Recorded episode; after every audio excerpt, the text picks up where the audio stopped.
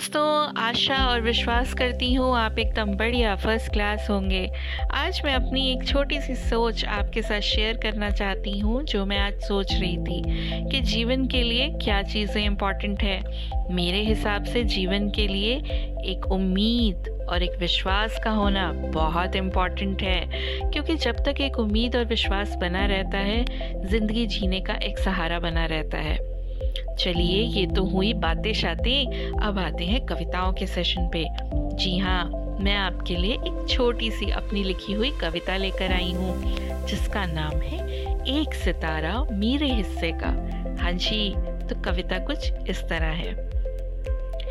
एक सितारा मेरे हिस्से का, एक सितारा मेरे किस्से का।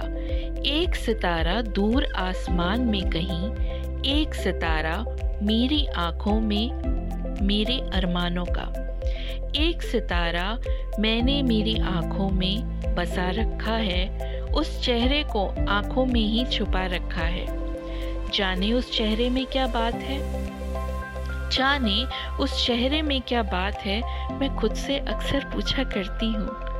मैं खुद से अक्सर पूछा करती हूँ, एक ही सवाल लेकर चलती हूँ, वह सितारा दूर से क्यों मेरी आँखों में जगमगाता है? वो दूर देश का परदेसी, बेगाने दिल में क्या आस जगाता है? वह सपनों का सौदागर है या कोई परछाई है? वो है भी या नहीं? अब बात यहाँ तक आई है। वो है भी या नहीं? अब बात यहाँ तक आई है। होप सो आपको ये पॉडकास्ट अच्छा लगा होगा। Thanks for listening.